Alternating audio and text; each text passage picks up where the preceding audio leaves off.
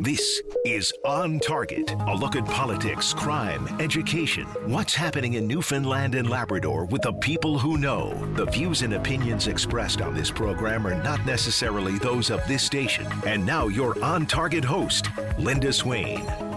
Well, good afternoon. Richard Duggan here for you on Target this afternoon. Of course, uh, as you just heard, Linda uh, was on open line this morning, so we're giving her a little bit of a break, and I'm taking over the reins on what is a snowy, messy day out here, at least in the metro and uh, eastern Newfoundland. Uh, when I came in this morning, the roads were slick. Uh, they were pretty, pretty rough. It was slow going out there, uh, especially on those on and off ramps, those merge lanes. I find that they tend to be cleared a little later in the game, and I noticed a couple of drivers uh, stuck in the snow as I was coming into the station this morning. So it's a messy and a gross one out there. Um, throughout the show today, I will be keeping an eye on weather conditions outside, and if there's anything that you need to know traffic wise or whatever, uh, we'll have that for you here as well. Um, of course, I think the best thing today is if you don't have to leave your house, don't do it. Uh, stay at home, cuddle up, and you can listen here on On Target for the afternoon. On today's program, uh, got some got a pretty interesting guest here today. So earlier today, uh, Campaign 2000 released its annual report on child po- poverty. Uh, that includes a look through the national lens as well. Uh, released with that was a look at child poverty right here in Newfoundland and Labrador. Uh, local foundation, the Jimmy Pratt Foundation, was involved in drafting that report report. And their executive director, Neria Aylward, joins me now. Neria, good afternoon. Good afternoon, Richard. Well, thank you so much for taking the time to uh, join the program today. Hope you're staying nice and warm with that nasty weather outside. Uh, but, you know, to talk about this report, I guess just to start off, uh, give us a little bit of an overview of what this report is about and uh, some of the main takeaways for you. Yeah, absolutely. Um, so this is a the campaign 2000 has been releasing an annual report card on child poverty for over 20 years now. And the reason for that is that in 1989, if you can believe it, the House of Commons passed a unanimous motion to end child poverty by the year 2000. Um, obviously, that, that hasn't happened. That's why we're talking about this today. Um, but that's where the name Campaign 2000 comes from. It's a national coalition of, of you know, from it involves not for profit organizations, labor unions, faith groups. Um, it's a really broad, co- diverse coalition across the country who wanted to hold the, the federal government accountable to those goals. Um, here we are, almost 30 years, over 30 years later, um, and child poverty still hasn't been eliminated in the in the country and not in our province of Newfoundland and Labrador. So, Campaign 2000 um, expressed to reach out actually through the community sector council. Um, and they said you know why don't you folks put together something to, for newfoundland and labrador? They'd never had an accompanying provincial report card for our province. And so we co-wrote this with so i was with the jimmy pratt foundation. We also worked with choices for youth and uh, the community sector council to put together a report for this province. It's the first time we've done it. And it was really interesting, uh, Richard. I think the big takeaway, we were looking at Stats Canada data, and there's always a bit of a lag um, in because you know it takes a while for them to process it. And so we're looking at data for 2020, which is the first year of the pandemic. And maybe counterintuitively, we saw across the country that child poverty actually went down. Um, but when you dig into those numbers a little bit more, and I'm sure we'll have time to talk about this over the next hour or so, um, it's a bit more complicated than that. Um, First of all, I mean, first of all, it's notable that in Newfoundland and Labrador, child poverty rates have actually been climbing over the past few years, and they probably wouldn't have gone down in 2020 without pandemic benefits like the CERB. And so, you know, we can learn a lot from the CERB about what it might look like to have an equitable um, income support program that wasn't stigmatized in the way that income support currently is. Um, and that, you know, it really can reduce child poverty. But we're also seeing, you know, even though it was reduced seven percentage points, it's still at 16% in our province. That's higher than the national average and that you know the kids who are poor in this province it's very inequitably distributed. It's not you know it's in certain regions of the province among certain populations. And that shows that you know the way our systems are set up um, it, it's not fair to many communities and families. And so there, we have to really invest in public services as well to balance the scales Now, in talking about this drop in numbers that we saw in 2020 and what was seen uh, across the country, how was it that child poverty rates were able to fall? Given, you know, when I look at, back at 2020, you know, what I think about from that time is job loss, things becoming tighter for families. So, how was it that those rates were actually able to fall in 2020? The, well, so the reason is basically pandemic transfers and emergency benefits. Um, the CERB was a big one, um, and then that became the Canada Recovery Benefit. There were a number of other ones. Um, there was also a one time top up to the Canada Child Benefit. Um, and as I think many folks pointed out at the time, the CERB was, was a lot more than you would make on income if you were on income support in this province. It cut, what they determined, the CERB determined you would need to live every week was $500 a week, is a lot more than what we give the poorest folks in in most provinces um, in Canada.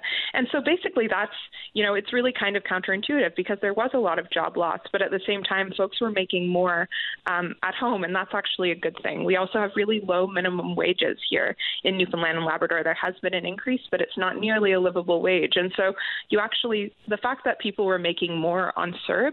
Um, is is quite telling about the economic system that we have. Um, you know, the other the flip side of that too is that in 2021, you know, a lot of those pandemic benefits ended. Um, a lot of folks we've been hearing about, and there's not very many hard numbers on this right now, but there's been folks who've been asked to repay their CERB. Um, even though you know they'd been encouraged by caseworkers and all the, the communications led them to believe that they were eligible. Um, so now they're going to have to turn around and find a way to pay that back. Um, we know the cost of living has just rise, risen so much um, in the across Canada and in the province over the past two years, and so to be honest, we do expect that that that that those numbers going down, they're going to turn around and go right back up because there hasn't been anything to replace those pandemic benefits, and it's only gotten more difficult and expensive to live.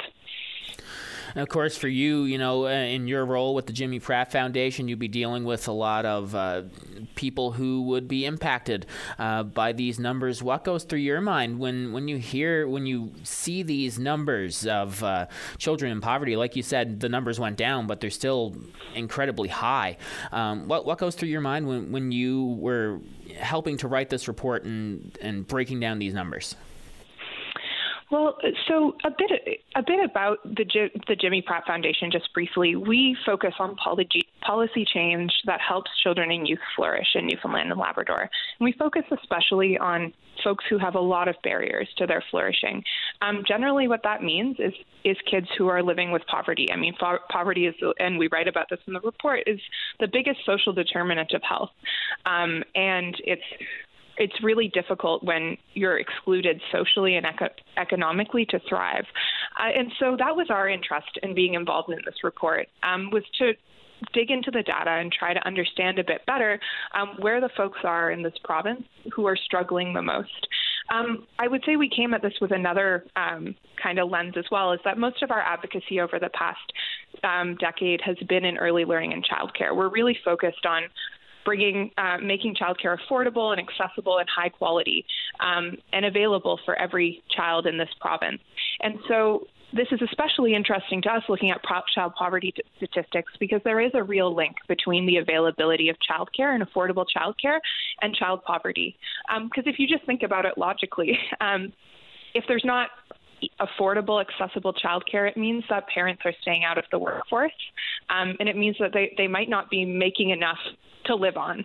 Um, and I think that's it's pretty telling that one of the lowest rates of child poverty in the country is in Quebec, um, because they have uh, they've had for decades a, a low cost childcare system that they implemented provincially long before there was federal money for this. And so those were the kind of things that we were interested in understanding. You know, how is poverty distributed in Newfoundland and Labrador, um, and you know how has it changed over the years? We have how have public policies at the provincial level impacted um, child poverty, but also, you know, as we're looking at rolling out $10 a day childcare across the province, um, what impact could that have on child poverty as well? Yeah, and I was just about to ask that very question actually. With the ten dollar a day childcare coming in from the province, you know, do, do you think that that's making, or do you think that that will make enough a difference in terms of the numbers that we're seeing and, and the number of people that are struggling? I really hope that it will, Richard. Um, and that's, you know, we we can expect that these trends, you know, we're losing pandemic based benefits. The cost of living has, has gone up, but that's one really good thing that's happened in the past two years. Um, $10 a day childcare is huge. Um, and Newfoundland and Labrador, it's really worth noting that, that we're one of the leading provinces in reducing fees for parents. Um, by the like, we're down to ten dollars already. That's not the case for every for parents in every province. So I really hope that it will have an effect, but it can't really have a, a meaningful effect until it's accessible to every family. And at this point, I'm sure you've heard stories, and many of your listeners have as well, about how difficult it is to get childcare. Um, and for many parents, it's it's ten dollars a day is cool, but it's it's not a reality. They they're putting kids on wait lists as soon as they're as soon as they know that a child's going to be born. Um, and still, by the time the kid is, is three, there's still no spot that that's opened up. And so the priority for the next couple of years on the part of the provincial government is it has to be expansion. Um, and making sure that that's a reality for every family. There's also, you know, and we have to think as well if we're talking about child poverty um, and reducing numbers of, of kids in poverty, um, many of those kids are facing additional barriers. $10 a day might be too much for those families. Um, and so right now there is a full subsidy for early learning and childcare, but for, sorry, for childcare for folks mostly on income support.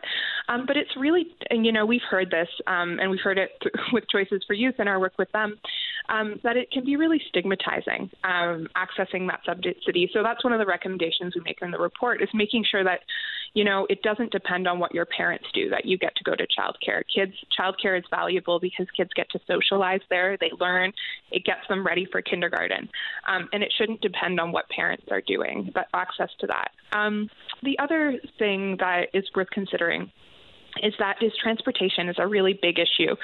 Um, you know, it's it's also because childcare right now is in such short supply. Parents are often having to like drive long distances, and for many families, like they don't have a car, they can't afford to maintain one. Outside of St. John's, it's basically not feasible uh, to use public transit. Even in St. John's, there's a lot to be desired, and so there is a lot that has to change in our childcare system to make sure that low income families can use it. Uh, because otherwise, you know, I, I heard somebody say once, and this was in a rural area, that you know there is childcare in the next town over, but but that may as well be on the moon because there's no way for us to get there. And so those are the kinds of things that need to be considered when we're talking about reducing poverty.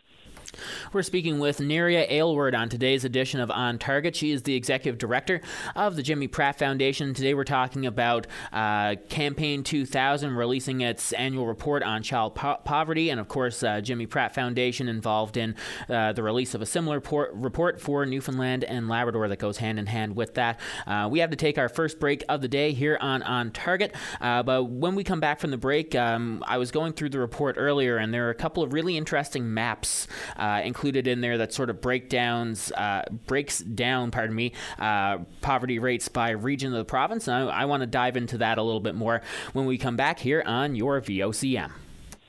Join us for On Target, one hour in which Linda Swain examines topics that mean the most to you. On Target, weekday afternoons at 1 on your VOCM.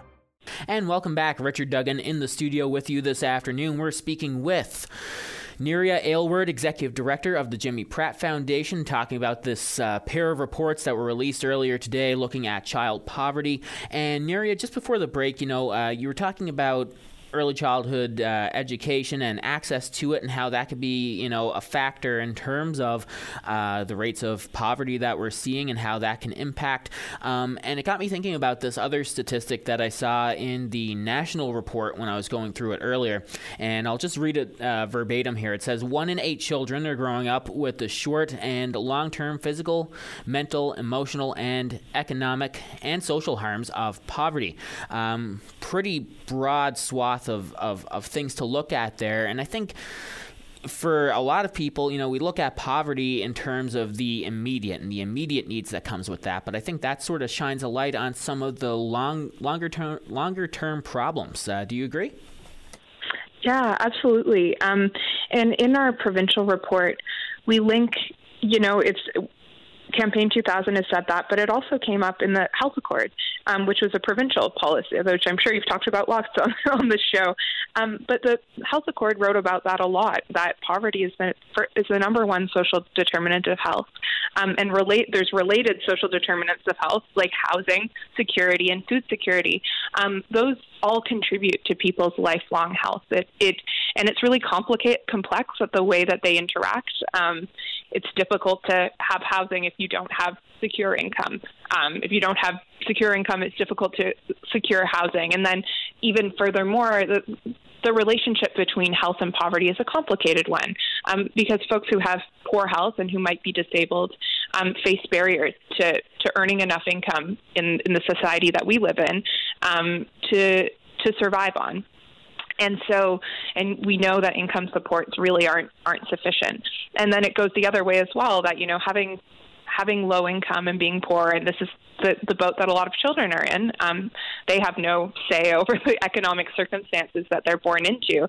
Um, those have life, lifelong health effects. And I think that we're becoming more and more cognizant of that as a society. I think this health accord was really exciting to see um, because there was such an emphasis on prevention on, on, and on recognizing that a lot of the poor health that we see in our province um, traces back to inequality and economic inequality and the food insecurity, the housing insecurity that so many of our neighbors and, and community members live with. Neria, I want to get into. Uh, there are a couple of maps included with the provincial report that I was looking at earlier, and um, there's a map in there breaking down child poverty by region in Newfoundland and Labrador. And what really struck me were the rates for uh, St. George's, which has a rate of 28%, I believe it was, and Nunatsiavut with uh, 24.7% rates for child poverty. Um, you know, uh, much of the rest of the province, in terms of those regions, seem to be at least on par with the provincial average, but those areas are quite higher. Uh, what's missing there? What's not happening in those areas that should be? Yeah, it's um, it is pretty shocking the distribution of poverty in, in, within the province, and I think that's one of the reasons that doing a provincial report card is important because it, you know, because uh, we can break it down beyond the provincial average and recognize that, you know, if you're looking at um, even within St. John's, there's a map that breaks down the St. John's metropolitan area, which is actually most of the Northeast Avalon, Mount Pearl, CBS, uh, Paradise. You'll see as well there like huge, di- huge differences, and within um, even within that small area, we have areas that are up to 40% child poverty, and then we have areas that are lower than 10%. So it's really important to recognize that that it's not the same everywhere. The circumstances really differ. And to speak to those two specific areas, um, you know, as report writers, none of us are based in in a all of our organizations are based in St. John. So we try to be cautious about making policy recommendations about places that we that we don't live and that we're not that we're not really familiar with the issues. Um, but that said, you know, there are some things that we do know. We know that St. George's is mostly it's so, and the way that the regions were broken up, I should note as well for your listeners, is by census divisions. Um, these are just the way that the census divides up the province, um, and it seemed like a, a fairly useful way to to put the province into regions. And so St. George's, we're looking at kind of the Stephenville, Port au Port Peninsula area, and you know from my from I, my deal, dealings with folks who work in early learning and childcare out there, there's a real dearth of public services. Um, there's no option of public transit. If folks don't have a car, they can be really isolated. Um, there's a healthcare crisis in much of rural Newfoundland and Labrador. Um, it's difficult to access healthcare.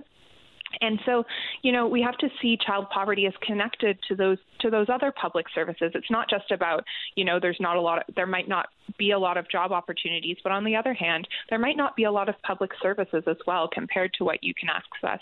For example, on the Avalon, um, we saw we saw as well, um, and I think that that's an interesting thing to think about. I mean, just listening to um, we know that there's there's the potential for an energy development on the Port au Port Peninsula, um, and thinking about right now there's no that there's no there's a lot of services that are that are missing on that peninsula now that could really improve people's ability to to raise children not in poverty.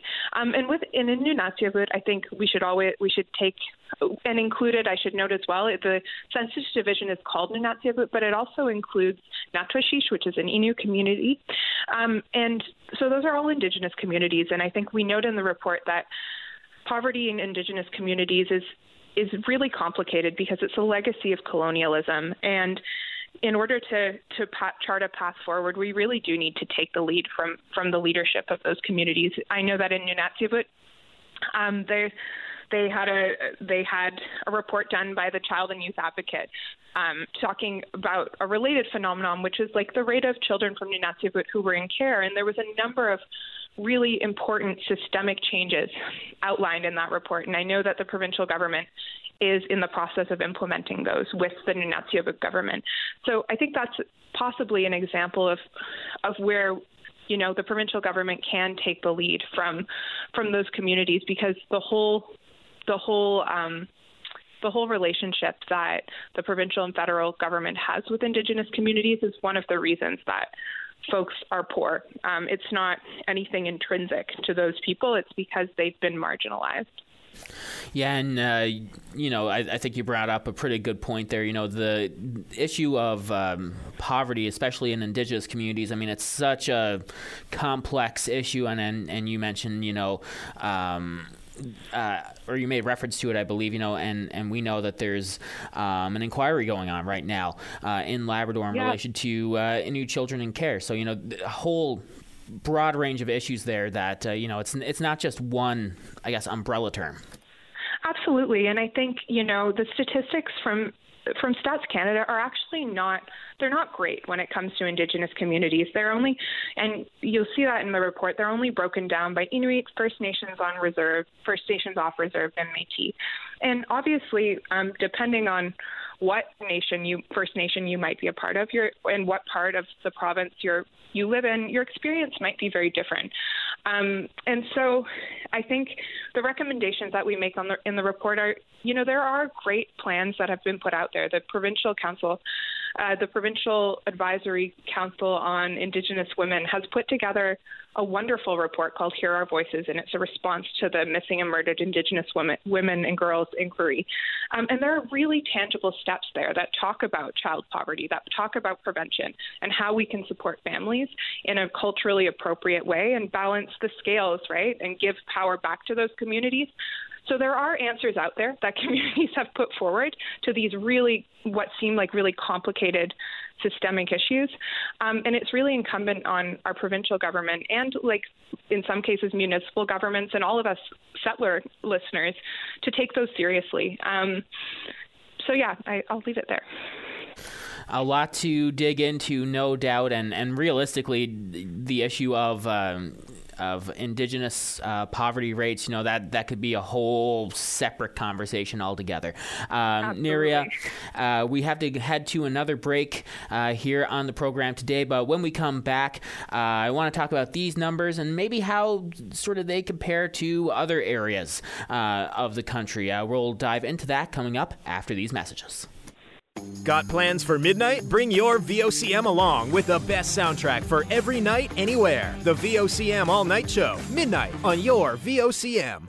And welcome back. Richard Duggan in with you this afternoon. We're speaking with Neria Aylward of the Jimmy Pratt Foundation, talking about um, the uh, reports released earlier today on child poverty, both at, both at the national level and at the provincial level here. Um, and Neria, uh, before uh, I wanted to circle back to something that we were talking about there before the break. Uh, we were talking about the maps that are included in uh, the provincial report, um, and you mentioned access to services when we were talking there for a while about childcare. Um, and what struck me about specifically uh, for the rates in the metro region, uh, as we mentioned, you know, some of those rates there between the 30 and 40 percent range for child poverty. Uh, what struck me was that this is an area, you know, where arguably there is the greatest access to resources, you know, whether that be public transit or this is where this area is where, you know, a lot of foundations are headquartered, um, but we're still seeing those those rates. Uh, what do you make of that? It's, and I know this is not a satisfying answer, but it's obviously it's complicated and it's it really that map of Saint the St. John's census metro area is that it's as I said it's the Northeast Avalon. Um, first of all, in St. John's, you know, we do have areas of public housing, and so that means that it can be quite economic. Areas of the city can be quite economically stratified. So you'll have a certain postal code that will be mostly public housing, um, and that will there'll be much higher rates of child poverty there. Whereas you're you're looking at statistics in in smaller communities where you know. Uh, neighbor there's there might not be neighborhoods it's a small community there's more of a mix of incomes but that's certainly a factor in the St. John's area. It's the high cost of living and just seeing the cost and a real rental crisis that we're in right now. A lot, most low income families do rent, um, and their cost of living has really gone up. So even though there might be certain supports in place, like in St. John's, like you know there is some public transit, even though it might not come on time or be nece- or be reliable enough for a family with multiple children that they have to get different places that might not be outweighed with how much the cost of living has ra- risen in this in the in the city. Um, there's currently we, we write a bit about this in the report, but there's no kinds of rent control um, in the pro- in the city right now, um, and we're seeing you know it, the the lack of affordable housing is really taking a toll, um, and so the, it's it's complicated um, in St. John's, but you know we we've heard overall that over the past couple of years that poverty has on the on the whole that we can we know from community organizations that food bank usage has increased that rates of homelessness has have gone up Precar- there's a lot more precarious housing um, and so i think that we'll see a little bit more clearly in the next couple of years uh, how that map might change how do the numbers that we're seeing right now uh, compare to what's being seen in other areas of the country? So I mentioned before that that the low some of the lowest rates of child poverty are the Yukon and Quebec. Um, personally, I, I, I will be totally frank. I don't know as much about the Yukon as I know a lot more about the child policies that they do have in Quebec, um, and those tend to be really family friendly. Um, starting at the early learning and childcare strategy that they put in place decades ago. Decades ago. Um, I think that's a really concrete example of a public service that keeps the cost of living for families really manageable. Um, there's decent public transit in most of Quebec, um, and those things really they impact the. And there's also quite strong rent protections and housing protections in many areas, and so those things do keep the cost of living for families manageable. Um, because you know we've had inflation across the country, but if you think about it, if certain of your some of your costs at least are are fixed and accounted for, if you know that you're going to have, for example, childcare that costs ten dollars a day, which is hopefully the, going to be the case for more and more families in our province, um, that takes a bit of that burden off. And the same goes for knowing that your rent can increase, or knowing that you're going to pay the same to to take the bus to work or, and back, and then you don't have to worry so much about the price of gas. Um, so I think that's something to consider. So in terms of our where we sit across the country, um, Newfoundland and Labrador is about you know we're on the higher end. We're above the we're above the provincial average. Um, we are not the highest. We don't have the highest rate of poverty um, in the Atlantic provinces. Nova Scotia does at 18%. We're 16.4, um, but you know we're above the average. Um, and in certain areas, we're, we're, we're very much above the average. So when it comes to lone parent families, so single parent families, especially um, single parent families led by women, we are 10 percentage points um, above the nearest um, Atlantic other Atlantic province. And so it really it really does vary. We're, we've consistently underperformed in this area, especially since um, the poverty reduction strategy expired in 2016. We saw child poverty rates ever since then have cl- have climbed up every single year, and so it'll be interesting to see over the next couple of years as you know some certain provincial initiatives like $10 a day childcare, like the social and economic well-being plan, while like the health accord, as those begin to take shape. Um, you know, I'm optimistic that child poverty um, might come down a little bit, but I think it's going to go up first because those things haven't come into play yet, and the cost of living has really increased. And that leads into my next question. Um, the you know we saw a reduction in um, rates or in poverty rates in Newfoundland and Labrador for 2020. You said that um, you know we're expected to see those rates increase, um, but the fact that we saw the drop in 2020, whether, you know, even though it was because of um, the pandemic supports that were in place, what does that tell you about how possible it is to end child po- poverty? I think it tells us that it's it's entirely possible. Um, I think you know, we have this cultural sense that poverty is something that it's always going to exist, that there's something that, you know, there's nothing that we can really do about it. Um, but if you look at, you know, globally across the province, there are hugely different, uh, across the country, sorry, there are hugely different rates of child poverty. Even looking at the same way of measuring it, rates really vary and they correspond pretty closely to how much how t- seriously you take these issues and what kind of policies there are in place to implement them. And so I think what one of the things we did learn from from 2020 is that income supports um, in the in this case I, CERB was the main one and the Canada Recovery Benefit um, you know those were pretty barrier free as well you just had to click yes I qualify I mean later you know the the CRA came back at many folks and and took and um, took those be- benefits back. But you know, at the beginning, the qualification it wasn't very stigmatized compared to the process of getting income support. It's really easy to get, um, and it was sufficient, and it brought people above the poverty line. Um, and then we saw that child poverty rates reduced, and so I think that tells us something really important, which is that what many folks in the in this not-for-profit sector and in government already know that income support is really important, and that it has to be a pathway um, for folks to live with dignity.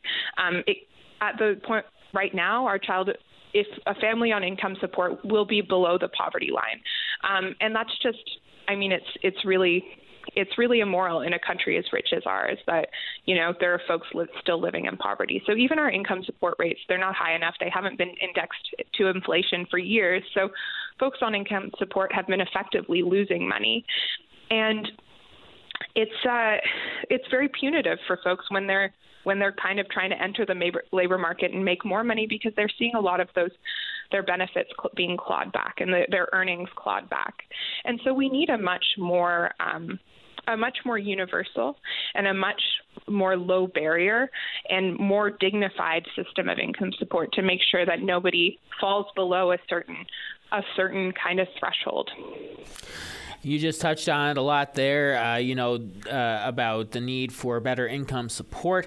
Um, and of course, that is the crux for uh, many of the recommendations that come out of these reports. Uh, we're going to dive into that coming up. Uh, we have to take our final break of the day. Uh, again, you're listening to Neria Aylward, Executive Director of the Jimmy Pratt Foundation, talking about these reports that were released through Campaign 2000. We're going to take our final break of the day, and we'll continue this conversation conversation when we come back. Take a break. Join us weekdays from 12:30 to 1 p.m. as we discuss anything and everything that's happening now. It's all on the table during your VOCM lunch break. And welcome back to the show. We're speaking on today's edition of On Target with Neria Aylward. She is the executive director of the Jimmy Pratt Foundation, talking about these reports that were released earlier today on child poverty.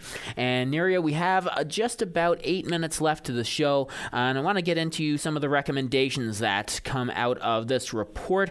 Uh, what are some of the big recommendations? So we've talked about a few of them, especially those around early learning and childcare and income support. Um, so, but there are also some others. So we we tried to kind of broadly organize them. I mean, it's a bit of an artificial distinction, but between things surrounding income support because I think we learned a lot about income, the importance of income support um, in 2020. Then also public services, investment in public services. And the third was in terms of like systems and legislative changes that need to happen. Because we found that while child poverty as a whole went down, um, it still remained deeply unequal. And I, we've talked about that a fair bit over the past hour. You know, seeing Indigenous communities on the north coast of Labrador having such higher rates of poverty than you see in other areas of the province. Um, also, you know, we talk, we've talked about lone parent families, especially those led by women. What we haven't talked about as much as racialized children and families have much higher rates of poverty in this province, and the same is true for immigrant families. And so we can see there that there are real, you know, there are real barriers to certain communities getting out of poverty, and that we need to make sure that income supports don't they don't um, make everything equal. They kind of raise everybody up a little bit, but you know we're we're at unequal starting points. And the role of public services is to control the cost of living and to ensure that everyone has access to certain things. And so housing is our, so we talked a lot a, a bit in our report about housing, the importance of affordable housing in this province. Um, we need more. Pu- we need more of public housing, um, it, like provincial municipal, all the kinds of not for profit housing. Uh, we need a lot more of that. And I think many of your listeners could probably relate to how, how difficult it is to find good housing these days.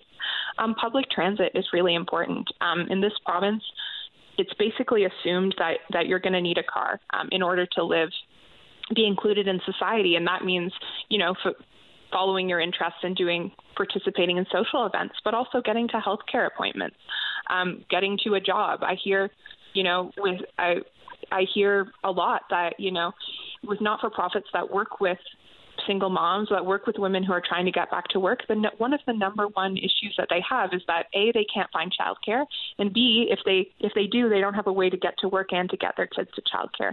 We really desperately need public transit in this province um, because families need it.